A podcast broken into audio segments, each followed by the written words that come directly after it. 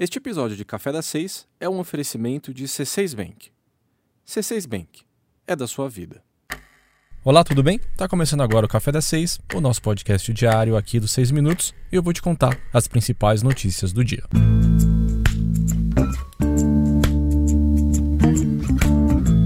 Bem, os paulistanos já têm um lugar ao ar livre e grama verde para ir a partir da próxima segunda-feira, dia 13. Alguns parques estaduais voltarão a abrir das 10 às 4 horas da tarde e poderão receber até 30% da capacidade. Mas a liberdade só dura de segunda a sexta.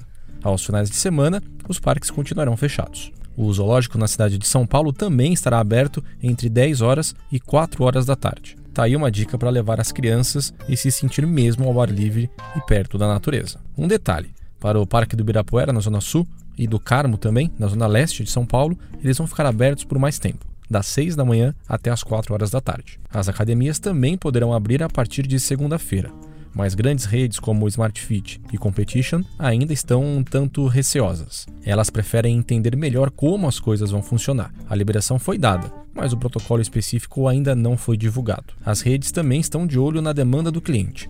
Uma pesquisa da Competition mostrou que só 50% vai voltar assim que a academia for reaberta. Outros 25% voltarão um pouco depois. As redes vão fazer as contas sobre se vale a pena reabrir agora ou não. E na mesma linha, alguns comércios, bares e restaurantes decidiram segurar as pontas e manter as portas fechadas. O motivo é o medo de se preparar para abrir e logo depois ter que fechar, devido a um novo aumento de casos. É o famoso risco de segunda onda de contaminação e uma nova quarentena forçada. E outra, vale a pena abrir o comércio enquanto boa parte dos consumidores ainda acha mais seguro ficar em casa?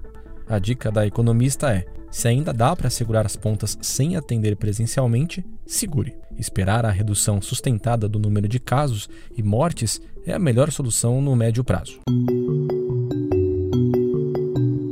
Para ter uma economia recuperada, use máscaras. É isso que disse o presidente do Banco Central de Dallas, nos Estados Unidos. Segundo ele, embora a política monetária e fiscal tenha um papel fundamental a desempenhar, a principal política econômica daqui para frente é o uso amplo de máscaras e a boa execução desses protocolos de assistência à saúde. A gente aqui dos 6 minutos acha que faz sentido.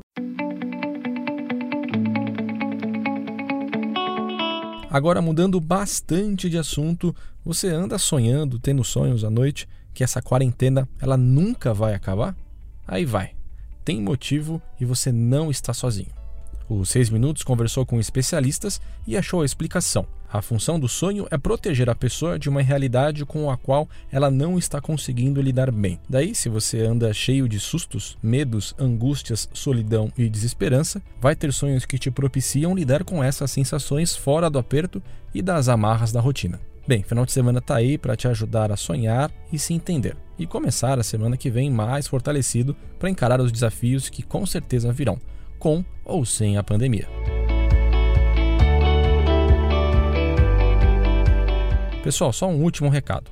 Nos últimos meses, a forma de trabalhar mudou, a forma de se relacionar com os amigos mudou e até o jeito de sair na rua mudou também. Então a gente resolveu aproveitar esse clima para melhorar alguns dos nossos produtos. Nós vamos dar uma pausa nesse podcast e voltar para a prancheta, para trazer um produto novinho e mais legal para vocês. Se você gosta dos 6 minutos, segue a gente nas redes sociais e também no nosso site. Já já tem novidade. Valeu, obrigado e até breve.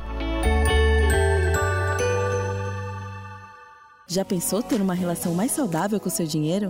Já pensou um cartão com pontos que não inspiram? E já imaginou ter só o que você precisa sem entrelinhas nem pagar pelo que não usa?